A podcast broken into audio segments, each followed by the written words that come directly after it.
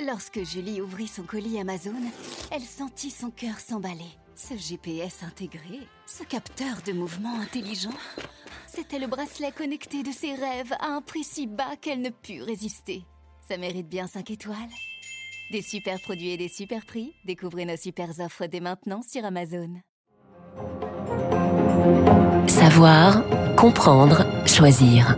Radio Classique au rythme de la présidentielle l'édito politique avec le Figaro. 8h12 sur Radio Classique, l'édito politique avec euh, Guillaume Tabar. L'information, Guillaume, qui a retenu votre, votre attention en fin de semaine, c'est la décision de TF1 d'écourter euh, la soirée du premier tour, le 10 avril, pour diffuser les visiteurs.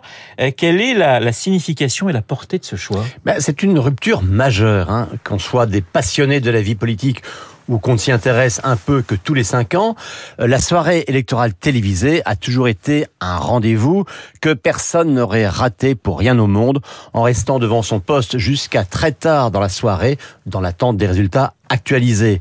Euh, c'était un rite de la vie citoyenne.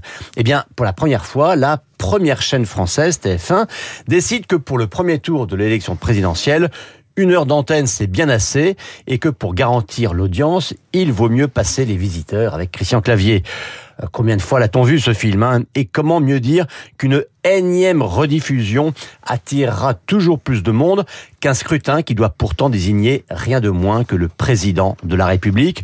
Euh, quand on a grandi dans le culte de la liturgie électorale, eh bien, euh, cette décision est le symptôme le plus flagrant de la perte d'intérêt pour la vie politique. Guillaume, comment expliquer ce désintérêt pour la vie politique, justement? Bon, il n'est pas nouveau, hein, mais il va croissant. les émissions politiques sont nombreuses, mais elles ne font plus d'audience et les sondages annoncent une abstention record pour une présidentielle supérieure à 30%.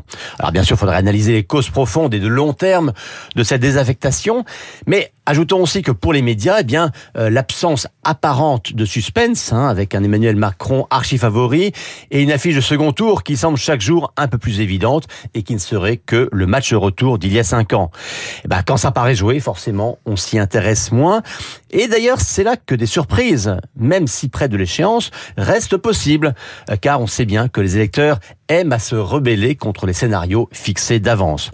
Il y a évidemment aussi la guerre en Ukraine qui, sur le fond, euh, écrase tout le reste et qui, sur la forme, interdit toute confrontation. Avec pour corollaire un président sortant qui n'a finalement guère le temps de faire vraiment campagne et aussi la grande difficulté d'installer d'autres thèmes de débat. N'y a-t-il pas avant tout, Guillaume, un, vrai problème politique?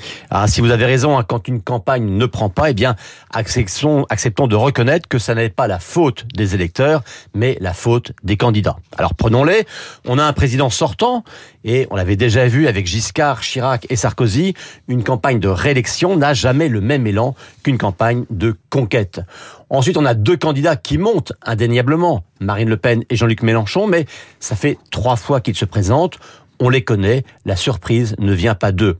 Et enfin, on a des primo-candidats comme Valérie Pécresse ou Anne Hidalgo qui, le moins qu'on puisse dire, n'arrivent pas pour l'instant à créer de dynamique. Bref, tout cela ne donne pas une campagne passionnante. Et d'ailleurs, il y a un signe qui ne trompe pas.